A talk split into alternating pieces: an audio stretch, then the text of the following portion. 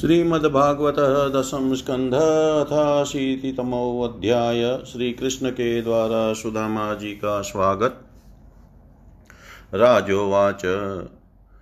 भगवन् यानि चान्यानि मुकुन्दस्य महात्मन वीर्याण्यनन्तवीर्यस्य श्रोतुमिच्छामहे प्रभो।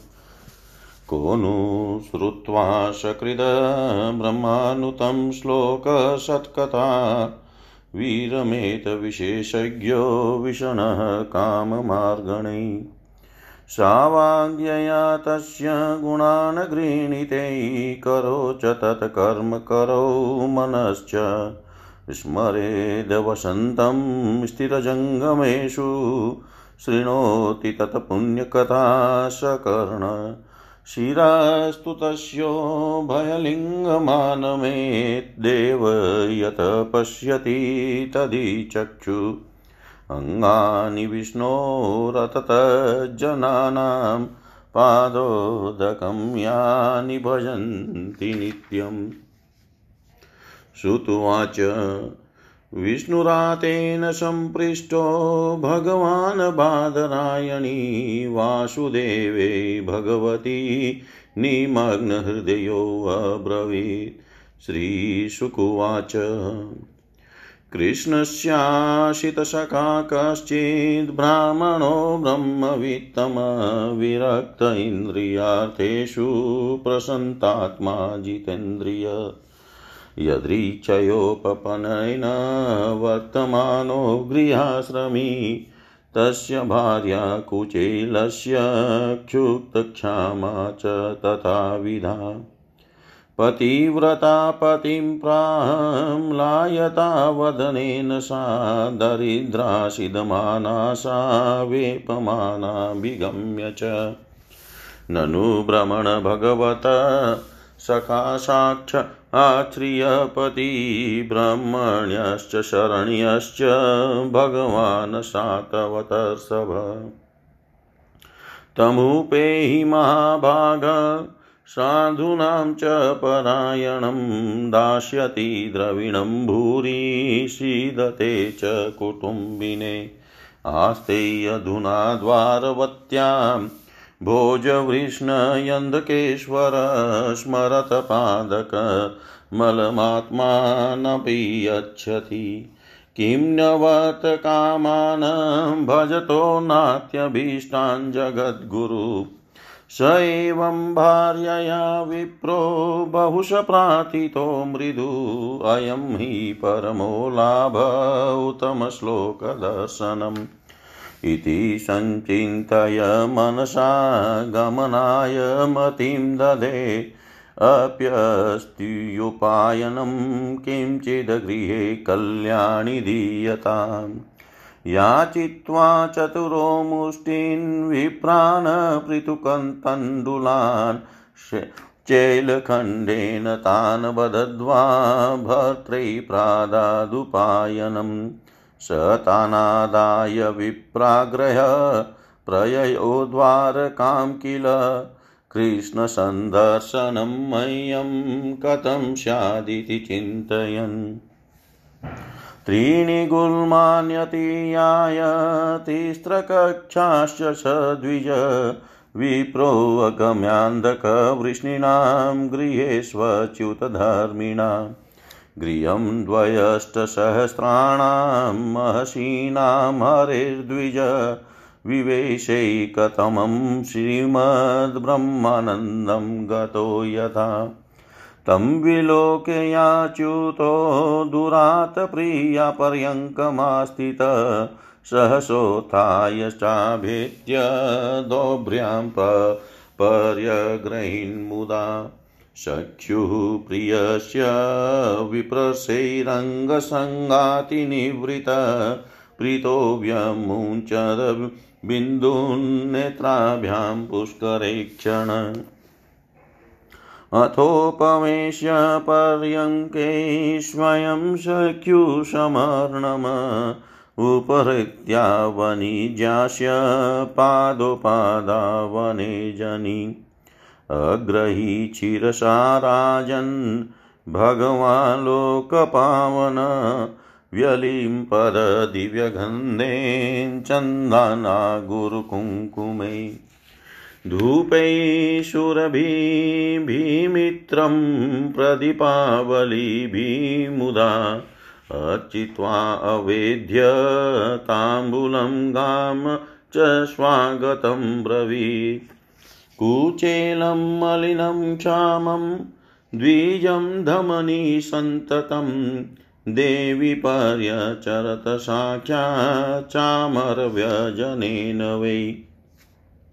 अन्तपुरजनो दृष्ट्वा कृष्णेनामलकीर्तिना विस्मितोऽबोदति प्रीत्या अवधूतं सभाजितम्। किमनेन कृतं पुण्यं वधुतेन भिक्षुणा, श्रियाहिनेन लोकेऽस्मिन् गहितेनाधमेन च। ये यशो त्रिलोकगुरुणा, श्रीनिवासेन संभृत पर्यङ्कस्तां श्रियं हित्वा परिष्वक्तोऽग्रजो यथा। कथया चक्रतुर्गाथा पूर्वा गुरुकुलेषु तो सतो आत्मनो ललिता राजन् करो गृहं परस्परम् श्रीभगवानुवाच। अपि भ्रमणगुरुकुलाद् भवता लब्धदक्षिणात् समावृतेन धर्मज्ञ भार्योडासदृशी न वा प्रायो गृहेषु ते चित्तं कामविहतं तथा नेवाति प्रीयसे विद्वन्द्वनेषु विदितं हि मे। केचित् कुर्वन्ति कर्माणि, कामे रहत चेतस त्यजन्त प्रकृतिर्देवीर्यथाहं लोकसङ्ग्रहम्। कचित् गुरुकुले वासं भ्रमणस्मरसिनो यत द्विजो विज्ञाय विज्ञेयं तमसपारमश्नुते। स वै शतकर्मणां साक्षात् द्विजातेरिह सम्भव आद्योऽङ्ग यत्राश्रमिणां यथाहं ज्ञानदो गुरु।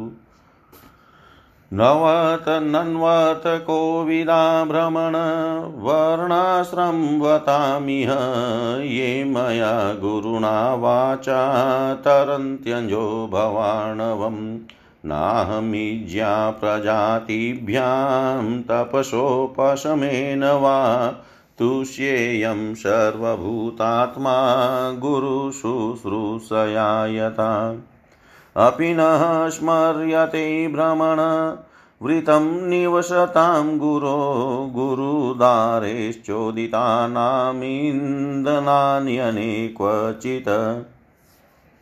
प्रविष्टानां महारण्यं पतौ दुषुमद्विज प्रविष्टानां महारण्यं पतौ सुमहद्विज वातवशम्भुतीव्रं निष्ठुरास्तन्यनि तव वातवशम्भुतीव्रं निष्ठुरास्तन्नित्नव सूर्यश्चास्तं गतस्तावत् तं सा चावृता दिश निम्नं कुलं जलमयं न प्राज्ञायत किंचन वयं भृशं तत्र महानिलाम्बुभिर्निहन्यमाना मुहुरम्बुसम्प्लवै दिशोऽविदन्तोऽथ परस्परं वने गृहीतस्था परिभ्र परिबभ्रीमातुरा एतद्विदित्वा उदितैरवसान्दीपनि गुरु अन्वेषमानो न शिष्यानाचार्योपश्यदातुरान्। अहो, हे पुत्रकायुयौमस्मदर्थे अतिदुःखिता आत्मा वै प्राणिना प्रेष्ठस्तं मनादृत्य एतदेव हि सशिष्यै कर्तव्यं गुरुनिष्कृतं यद वै विशुद्धभावेन सर्वतात्मार्पणं गुरो।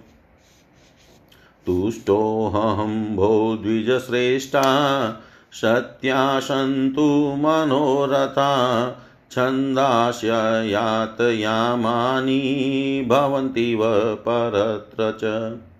इतं विधान्यनेकानि वसतां गुरुवेश्मसु गुरोरुनुग्रहणेव पुमान् पूर्णप्रशान्तये ब्राह्मणोवाच, किमस्माभिरनिवृतं देवदेव जगद्गुरो भवता सत्यकामेन येषां वासो गुरावभूत्।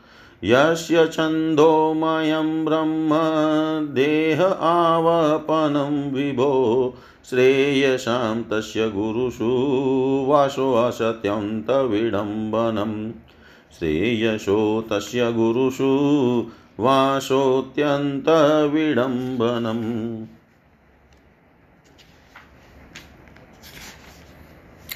राजा परीक्षित ने कहा, भगवान, प्रेम और मुक्ति के दाता पर ब्रह्म परमात्मा भगवान श्री कृष्ण की शक्ति अनंत है। इसलिए उनकी माधुर्य और ऐश्वर्य से भरी लीलाएँ भी अनंत हैं। अब हम उनकी दूसरी लीलाएँ, जिनका वर्णन आपने अब तक नहीं किया है, सुनना चाहते हैं। भ्रमण यह जीव विषय सुख को खोजते खोजते अत्यंत दुखी हो गया है। वे बाण की तरह इसके चित्त में चुभते रहते हैं। ऐसी स्थिति में ऐसा कौन सा रसिक रस का विशेषज्ञ पुरुष होगा, जो बार बार पवित्र कीर्ति भगवान श्री कृष्ण की मंगलमयी लीलाओं का श्रवण करके भी उनसे विमुख होना चाहेगा? जो वाणी भगवान के गुणों का गान करती है, वही सच्ची वाणी है। वे ही हाथ सच्चे हाथ हैं, जो भगवान की सेवा के लिए काम करते हैं। वही मन सच्चा मन है, जो चराचर प्राणियों में निवास करने वाले भगवान का स्मरण करता है, और वे ही कान वास्तव में कान कहने योग्य हैं। जो भगवान की पुण्यमयी कथाओं का श्रवण करते हैं। वही सिर सिर है जो चराचर जगत को भगवान की चल चल प्रतिमा समझकर नमस्कार करता है और जो सर्वत्र भगवत विग्रह का दर्शन करते हैं, वे ही नेत्र वास्तव में नेत्र हैं। शरीर के जो अंग भगवान और उनके भक्तों के चरणोदक का सेवन करते हैं, वे ही अंग वास्तव में अंग है। सच पूछिए तो उन्हीं का होना सफल है। सूत जी कहते हैं शौन का अधिक ऋषियों, वह जब राजा परीक्षित ने इस प्रकार प्रश्न किया, तब भगवान श्री सुखदेव जी का हृदय भगवान श्री कृष्ण में ही तल्लीन हो गया। उन्होंने परीक्षित से इस प्रकार कहा। श्री सुखदेव जी ने कहा, परिचित एक ब्राह्मण भगवान श्री कृष्ण के परम मित्र थे। वे बड़े ब्रह्म ज्ञानी विषयों से विरक्त, शांत चित और जितेंद्रिय थे। वे ग्रस्त होने पर भी किसी प्रकार का संग्रह, परिग्रह न रखकर प्रारब्ध के अनुसार जो कुछ मिल जाता उसी में संतुष्ट रहते थे। उनके वस्त्र तो फटे पुराने थे ही, उनकी पत्नी के भी वैसे ही थे। वह भी अपने पति के समान ही भूख से दुबली हो रही थी। एक दिन दरिद्रता की प्रतिमूर्ति दुखिनी पतिव्रता भूख के मारे कांपती हुई अपने पति देव के पास गई और मुरझाए हुए मुँह से बोली भगवान साक्षात लक्ष्मीपति भगवान श्री कृष्ण आपके सखा हैं। वे भक्त वांछा कल्पतरु शरणागत वत्सल और ब्राह्मणों के परम भक्त हैं। परम भाग्यवान आर्य पुत्र वे साधु संतों के, सतपुरुषों के एकमात्र आश्रय हैं। आप उनके पास जाइए। जब वे जानेंगे कि आप कुटुंबी हैं और अन्न के बिना दुखी हो रहे हैं तो वे आपको बहुत सा धन देंगे। आजकल वे भोज वृष्णि और अंधक वंशी यादवों के स्वामी के रूप में द्वारका में ही निवास कर रहे हैं और इतने उदार हैं कि जो उनके चरण कमलों का स्मरण करते हैं, उन प्रेमी भक्तों को वे अपने आप तक का दान कर डालते हैं। ऐसी स्थिति में जगत गुरु भगवान श्री कृष्ण अपने भक्तों को यदि धन और विषय सुख जो अत्यंत वांछनीय नहीं है, दे दे तो इसमें आश्चर्य की कौन सी बात है? इस प्रकार जब ब्राह्मण देवता की पत्नी ने अपने पति देव से कई बार बड़ी नम्रता से प्रार्थना की तब उन्होंने सोचा कि धन की तो कोई बात नहीं है, परंतु भगवान श्री कृष्ण का दर्शन हो जाएगा। यह तो जीवन का बहुत बड़ा लाभ है। यही विचार करके उन्होंने जाने का निश्चय किया और अपनी पत्नी से बोले, कल्याणी, घर में कुछ भेंट देने योग्य वस्तु भी है क्या? यदि हो तो दे दो।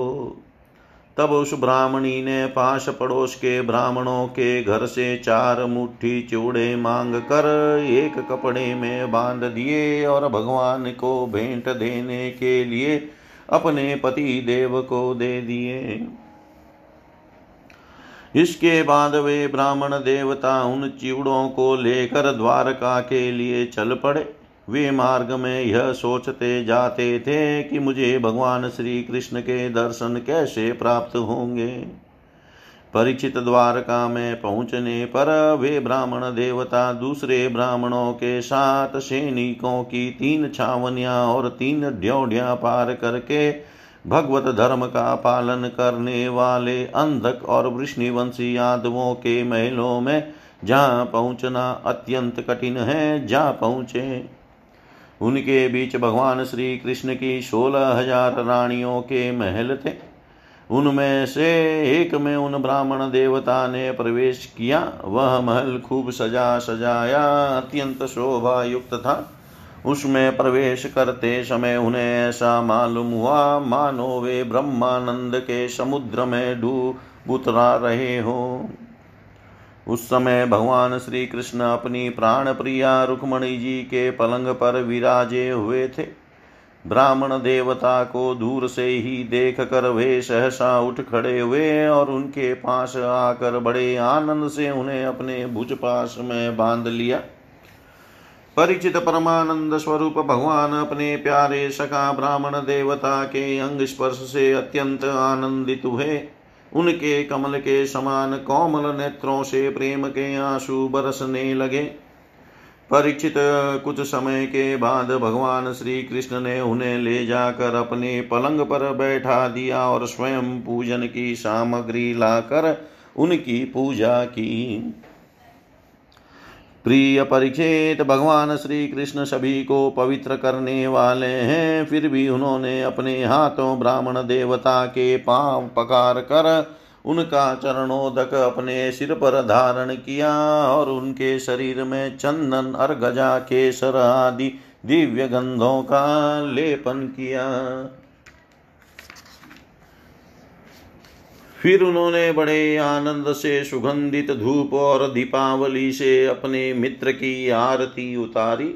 इस प्रकार पूजा करके पान एवं गाय देकर मधुर वचनों से भले पधारे, ऐसा कहकर उनका स्वागत किया।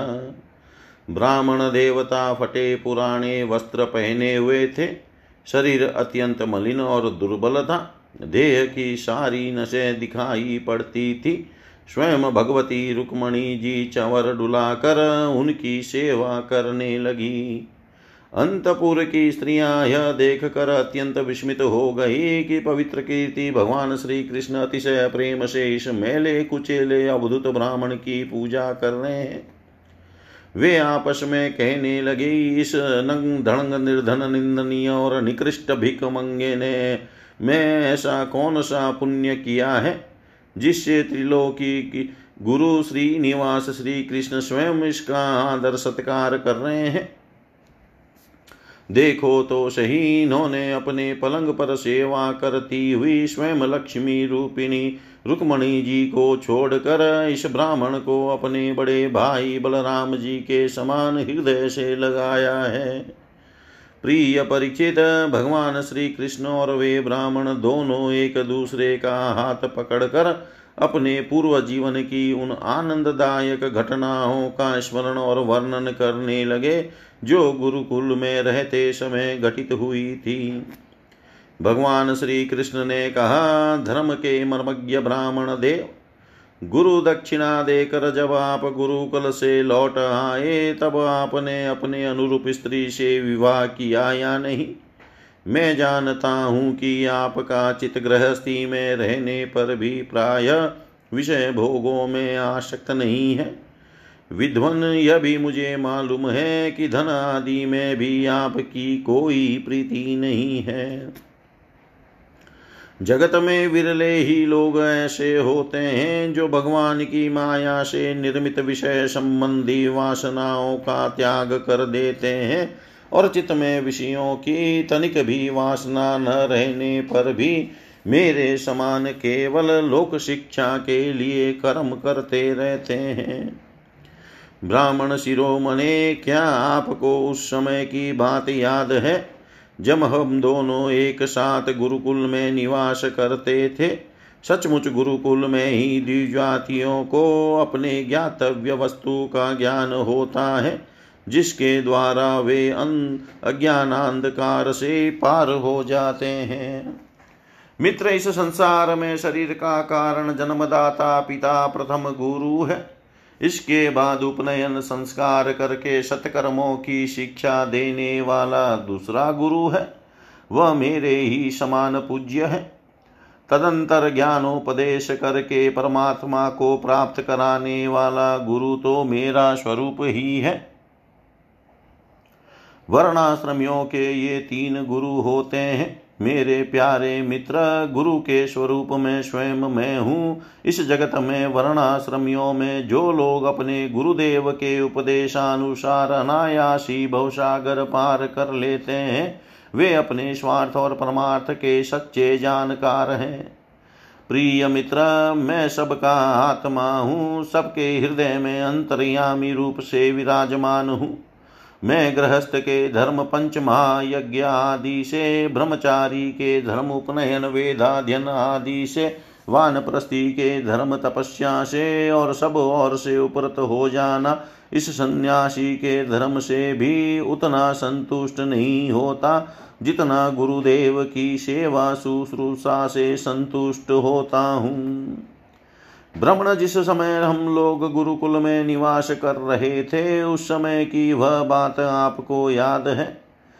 क्या जब हम दोनों को एक दिन हमारी गुरु पत्नी ने ईंधन लाने के लिए जंगल में भेजा था, उस समय हम लोग एक घोर जंगल में गए हुए थे और बिना ऋतु के ही बड़ा भयंकर आंधी पानी आ गया था।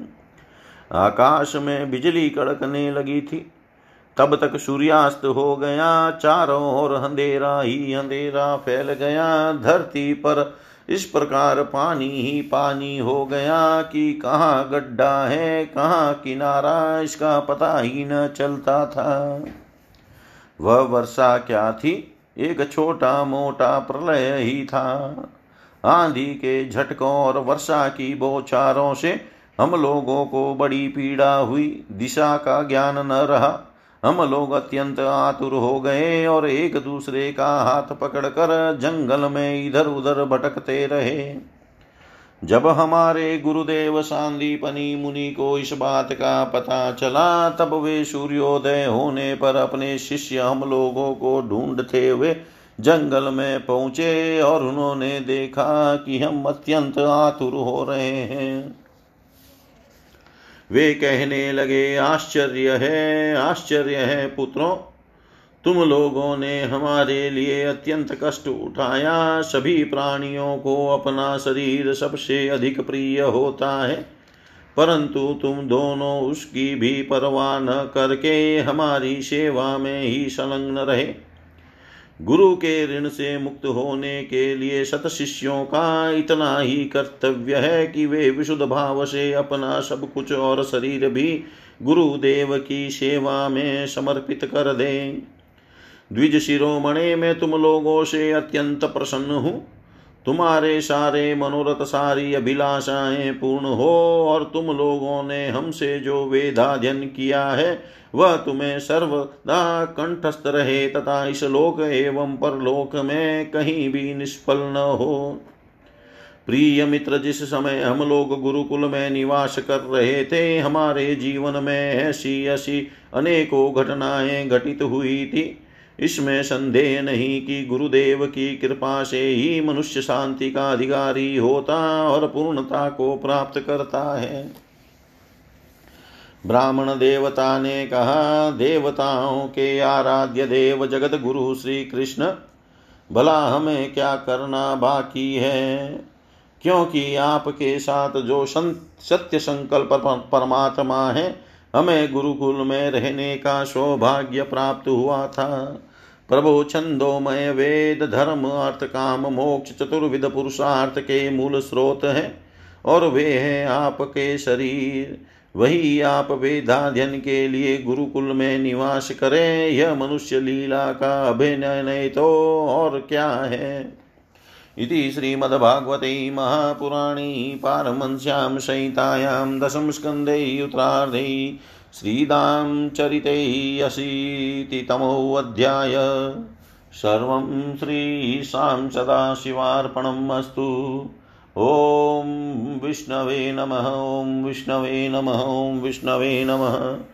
श्रीमद्भागवतः दशमस्कन्धतेकाशीतितमोऽध्याय सुदामाजी को ऐश्वर्य की प्राप्ति। श्रीशुकुवाच। स इतं द्विजमुख्येन सहस कथयन् हरि सर्वभूतमनोभिज्ञ स्मयमान उवाच तं ब्रह्मण्यो ब्राह्मणं कृष्णो भगवान् प्रहसन् प्रियं प्रेमणा निरीक्षणेने प्रेक्षण खलु सतां गति श्रीभगवानुवाच किमुपायनमानितं भ्रमण मे भवता गृहातन्वप्युपाहृतं भक्त्यै प्रेमणा भूर्येव मे भवेत्। भूर्यप्यभक्तो प्रहतं न मे तोषाय कल्पते। पत्रं, पुष्पं, फलं, तोयं यो मे भक्त्या प्रयच्छति। तदहं भक्त्युप्रयत्नमश्नामि प्रयतात्मन। इत्युक्तोऽपि द्विजस्तस्मै व्रीडितपतये श्रिय पृथुकप्रसृतिं प्रसृतिं राजन्न प्रायच्छद्वाङ्गमुग् सर्वभूतात्मदृक्साक्षात् तस्यागमनकारणं विज्ञाय चिन्तयन्नायं श्रीकामो मा भजत्पुरा पत्न्या पतिव्रतायास्तु सखा प्रियचिकीर्षया प्राप्तो मामस्य दास्यामि सम्पदोऽमत्र्यदुर्लभा। इतं विचिन्त्य वसनाचिर्बद्धान् द्विजन्मन स्वयं जार किमिदमिति पृथुकतण्डुलान् नवे नन्वेतदुपनीतं मे परं प्रीणनं मे स। नन्वेतदुपनीतं मे परं प्रीणनं सखे। तर्पयन्त्यङ्गमां विश्वम् एते पृथुकतण्डुला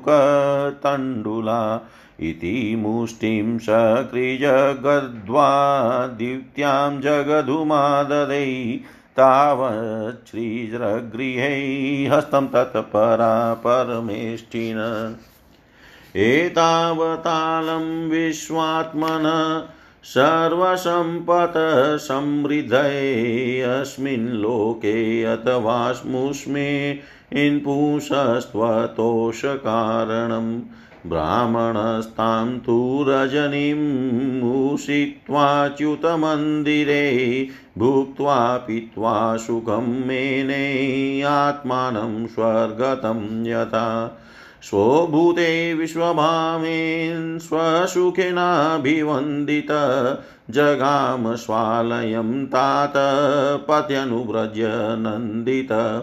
स चालब्ध्वा धनं कृष्णान्, तु याचितवान् स्वयं, स्वगृहान् व्रीडितोऽगच्छन्महदशननिवृत अहो भ्रमण्यदेवस्य दृष्टा भ्रमण्यता मया यददरिद्रतमो लक्ष्मीमाश्लिष्टो बिभ्रतो रसि।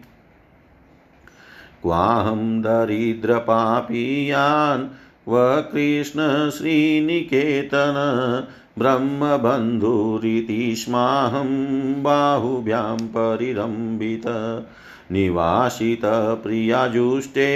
पर्यङ्के भ्रातरो यथा महिष्या विजितश्रान्तो वालव्यजनहस्तया शुश्रूषया परमया पादसंवाहनादिभिः पूजितो देवदेवेन विप्रदेवेन देवत। स्वर्गापवर्गयो पुंसां रसायां भुवि सम्पदां सर्वां सामपि सिद्धीना मूल तच्चरणार्चनम् अधनोऽयं धनं प्राप्य माध्यनूर्चेन माँ स्मरेतीति कारुणिको नूनं धनमे अभुरिना ददात् इति तच्चिन्तयन्नन्त प्राप्तो निजगृहान्तिकम् सूर्यानलेन्दुसङ्काशे विमाने सर्वतो वृतम् विचित्रोपवनोद्याने कूजदद्विजकुलाकुले प्रोतफूलकुमुदाम्भोजकारोत्पलवारिभिः जुष्टं स्वलङ्कृते पुंभिः, स्त्रीभिः च हरिणाक्षिभिः, किमिदं कस्य वास्थानं कथं तदितमित्यभूत्। एवम् इमान् समानं तं नरा नार्योऽमरप्रभा प्रत्यगृह्णन् महाभागं गीतवाद्येन भूयसा। पतिमागतमाकर्ण्यं पत्न्युधसातिसम्भ्रमा निश्चक्राम गृहातूर्णं रूपिणी श्रीरिवालयात् पतिव्रता पतिं दृष्ट्वा प्रेमोत्कण्ठाश्रुलोचना मीलिताख्यनमदबुद्ध्या मनसा परिस्वस्वजै पत्नीं वीक्षय विस्फुरन्तीं देवीं वेमानिकीमिव दासीनां निशकण्ठीनां मध्ये भान्तिं सविस्मित प्रीतस्वयं तया युक्त, प्रविष्टो निजमन्दिरं, मणिस्तम्भशतोपेतं महेन्द्रभवनं यथा पयपेन निभाषय्यादान्तरुक्मपरिच्छदा पर्यङ्का हेमदण्डानि, चामरव्यजनानि च, आसनानि च हेमानि, मुमृदुपस्तरणानि च, मुक्तादामविलिम्बिनी, वितनानि द्युमन्ति च स्वच स्फटिककुङ्गेषु महामारकतेषु च रत्नदीपा भ्राजमाना ललना रत्नसंयुता विलोकय ब्राह्मणस्तत्र समृद्धि सर्वसम्पदां तर्कयामाश निर्व्यग्र स्वसमृद्धिमहेतु किं नूनं बते न तन्मन नूनं बते तन्मम दुर्भगस्य सस्वदरिद्रस्य समृद्धिहेतु। महाविभूतेरवलोकतोऽन्यो नेवोपपद्येत्यदुतमस्य, नन्वब्रुवाणो दिशते समक्षं याचिष्णवे भूर्यपि भूरिभोज पर्जन्यवतत स्वयमीक्षमाणो दाशाकाणां वृषभसकामे किञ्चित् करोत्युर्वपि यतस्वदतं सुहृतकृतं फलवपि, फल्गवपि भूरिकारी। मयोपनीतां पृथुकैकमुष्टिं प्रत्यग्रहीतप्रीतियुतो महात्मा। तस्यैव मे सौहृदसख्यमेत्री दास्यं पुनर्जन्मनि, जन्मनि स्यात्। महानुभावेन गुणालयेन विसजतस्तपुरुषप्रसङ्ग भक्ताय चित्रा भगवान् हि सम्पदो, राज्यं विभूतिन समतयत्यज। अदीर्घबोधाय विचक्षण स्वयं पश्यन्निपातं धनिनां मदोद्भवम्।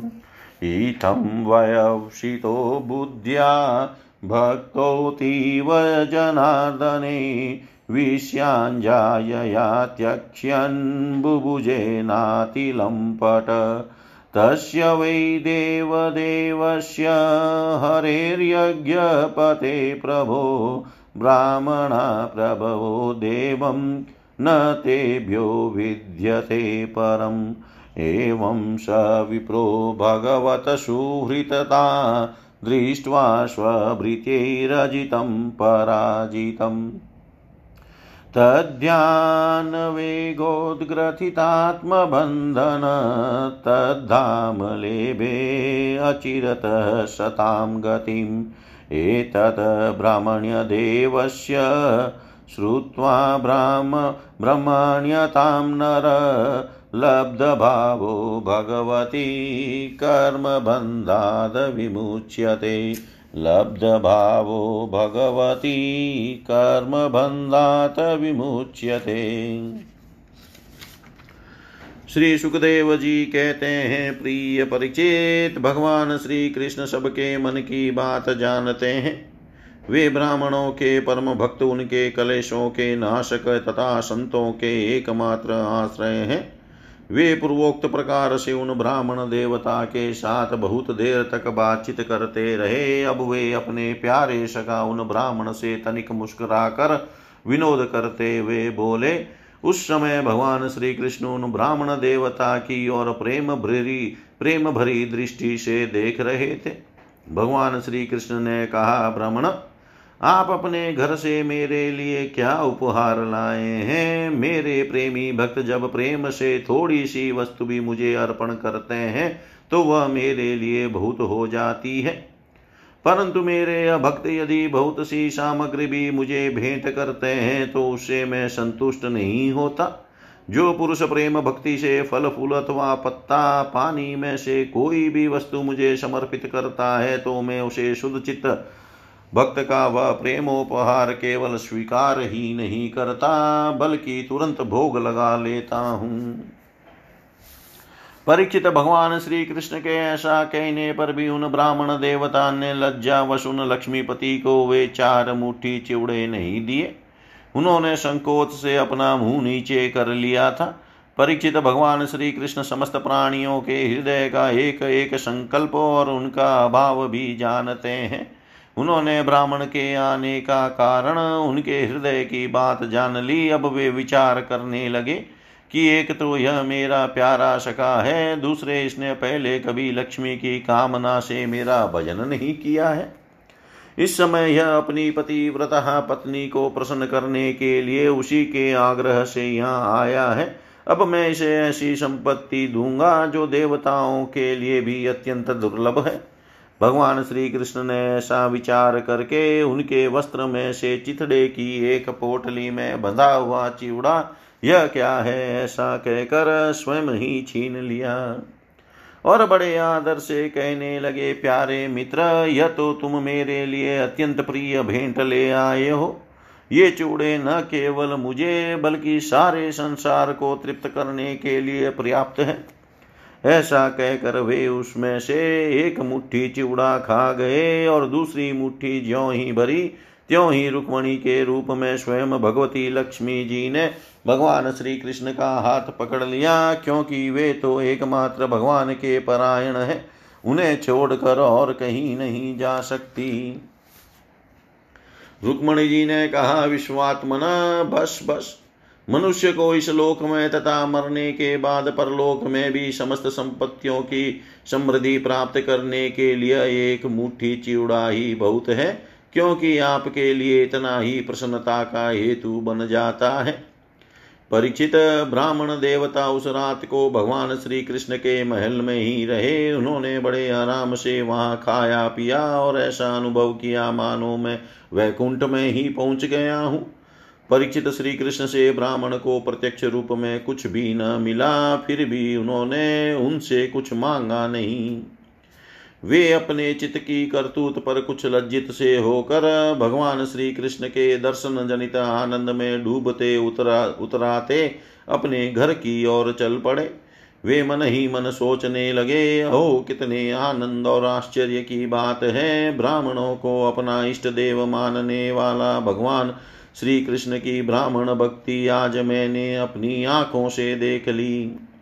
धन्य है जिनके वक्षस्थल स्वयं लक्ष्मी जी सदा विराजमान रहती है। उन्होंने मुझ अत्यंत दरिद्र को अपने हृदय से लगा लिया। कहाँ तो मैं अत्यंत पापी और दरिद्र और कहाँ लक्ष्मी के एकमात्र आश्रय भगवान श्री कृष्ण परंतु उन्होंने यह ब्राह्मण है, ऐसा समझकर मुझे अपनी भुजाओं में भरकर हृदय से लगा लिया। इतना ही नहीं उन्होंने मुझे उस पलंग पर सुलाया, जिस पर उनकी प्राण प्रिया रुक्मणी जी शयन करती है। मानो मैं उनका सग्गा भाई हूँ, कहाँ तक कहूँ? मैं थका हुआ था, इसलिए स्वयं उनकी पटरानी रुक्मणी जी ने अपने हाथों चवर डुला कर मेरी सेवा की। ओ देवताओं के आराध्य देव होकर भी ब्राह्मणों को अपना इष्ट देव मानने वाले प्रभु ने पाँव दबाकर अपने हाथों खिला पिला कर, मेरी अत्यंत सेवा शुश्रूषा की और देवता के समान मेरी पूजा की। स्वर्ग, मोक्ष, पृथ्वी और रसातल की संपत्ति तथा समस्त योग सिद्धियों को, की प्राप्ति का मूल उनके चरणों की पूज ही है। फिर भी परम दयालु श्री कृष्ण ने यह सोचकर मुझे थोड़ा सा भी धन नहीं दिया। कि कहीं यह दरिद्र धन पाकर बिल्कुल मतवाला न हो जाए और मुझे न भूल बैठे। इस प्रकार मन ही मन विचार करते करते ब्राह्मण देवता अपने घर के पास पहुँच गए। वे वहाँ क्या देखते हैं कि सबका सब स्थान सूर्य अग्नि और चंद्रमा के समा तेजस्वी रत्न निर्मित महलों से घिरा हुआ है। ठौर ठौर चित्र विचित्र उपवन और उद्यान बने हुए हैं, तथा उनमें झुंड के झुंड रंग बिरंगे पक्षी कलरव कर रहे हैं। सरोवरों में कुमुदनी तथा श्वेत नील और सौगंधिक भांति भांति के कमल खिले हुए हैं। सुंदर सुंदर स्त्री पुरुष बंठन कर इधर उधर विचर रहे हैं। उस स्थान को देख कर ब्राह्मण देवता सोचने लगे, मैं यह क्या देख रहा हूँ? यह किसका स्थान है? यदि यह वही स्थान है जहाँ मैं रहता था तो यह ऐसा कैसे हो गया? इस प्रकार वे सोच ही रहे थे कि देवताओं के समान सुंदर सुंदर स्त्री पुरुष गाजे बाजे के साथ मंगल गीत गाते वे उस महाभाग्यवान ब्राह्मण की अगवानी करने के लिए आए। पतिदेव का शुभागमन सुनकर ब्राह्मणी को अपार आनंद हुआ और वह हड़बड़ा कर जल्दी जल्दी घर से निकल आई। वह ऐसी मालूम होती थी, मानो मूर्तिमती लक्ष्मी जी ही कमल वन से पधारी हो। पति देव को देखते ही पतिव्रता पत्नी के नेत्रों में प्रेम और उत्कंठा के आवेग से आँसू छलक आए। उसने अपने नेत्र बंद कर लिए। ब्राह्मणी ने बड़े प्रेम भाव से उन्हें नमस्कार किया और मन ही मन आलिंगन भी। प्रिय परिचित, ब्राह्मण पत्नी सोने का हार पहनी हुई दासियों के बीच में विमान स्थित देवांगना के समान अत्यंत शोभायमान एवं दीप्यमान हो रही थी। उसे इस रूप में देख कर वे विस्मित हो गए। उन्होंने अपनी पत्नी के साथ बड़े प्रेम से अपने महल में प्रवेश किया। उनका महल क्या था? मानो देवराज इंद्र का निवास स्थान।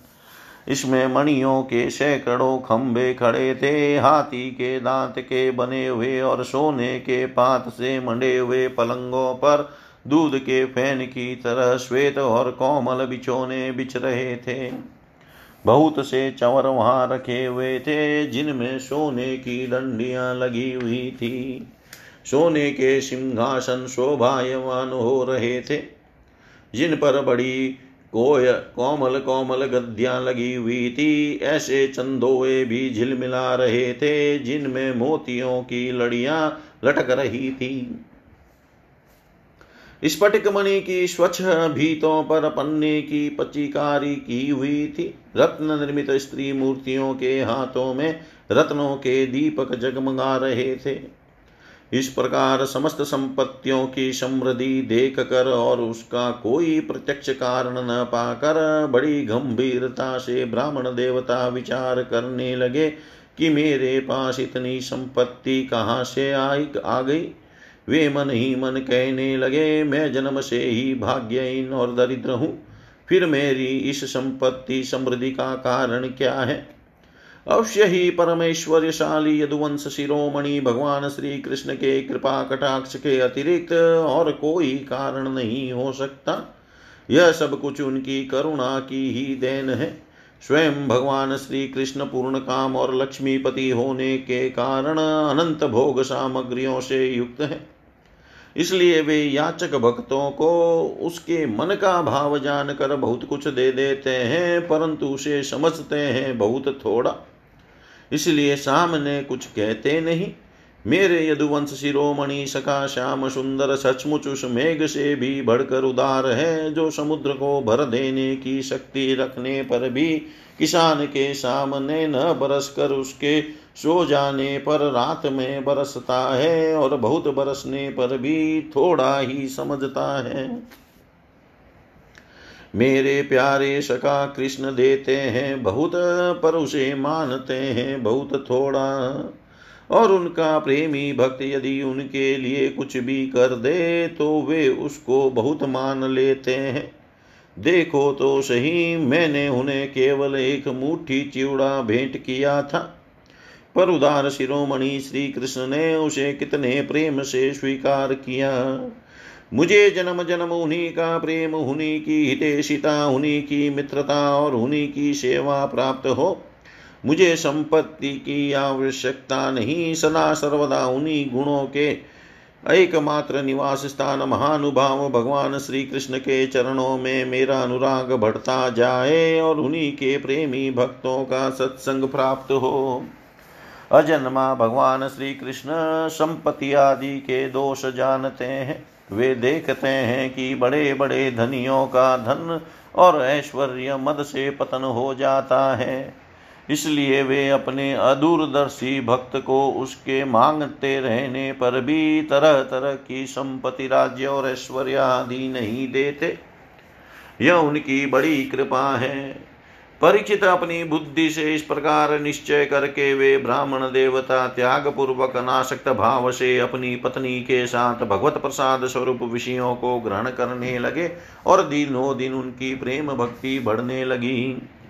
प्रिय परिचित देवताओं के भी आराध्य देव, भक्त भयहारी, यज्ञपति, सर्वशक्तिमान भगवान स्वयं ब्राह्मणों को अपना प्रभु, अपना इष्ट देव मानते हैं।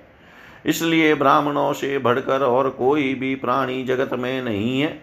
इस प्रकार भगवान श्री कृष्ण के प्यारे सका उस ब्राह्मण ने देखा कि यद्यपि भगवान अजित है, किसी के अधीन नहीं है, फिर भी वे अपने सेवकों के अधीन हो जाते हैं, उनसे पराजित हो जाते हैं। अब वे उन्हीं के ध्यान में तन्मय हो गए। ध्यान के आवाहिक से उनकी अविद्या की गांठ कट गई और उन्होंने थोड़े ही समय में भगवान का धाम जो कि संतों का एकमात्र आश्रय है प्राप्त किया। परीक्षित ब्राह्मणों को अपना इष्ट देव मानने वाले भगवान श्री कृष्ण की इस ब्राह्मण भक्ति को जो सुनता है, उसे भगवान के चरणों में प्रेम भाव प्राप्त हो जाता है और वह कर्म बंधन से मुक्त हो जाता है। इति श्रीमद्भागवते महापुराणे पारमहंस्यां संहितायां दशम स्कन्धे उत्तरार्धे ऋतुकोपाख्यानं नामिकाशीतितमोऽध्याय सर्वं श्रीशां सदाशिवार्पणम् अस्तु। ॐ विष्णवे नमः, ॐ विष्णवे नमः, ॐ विष्णवे नमः।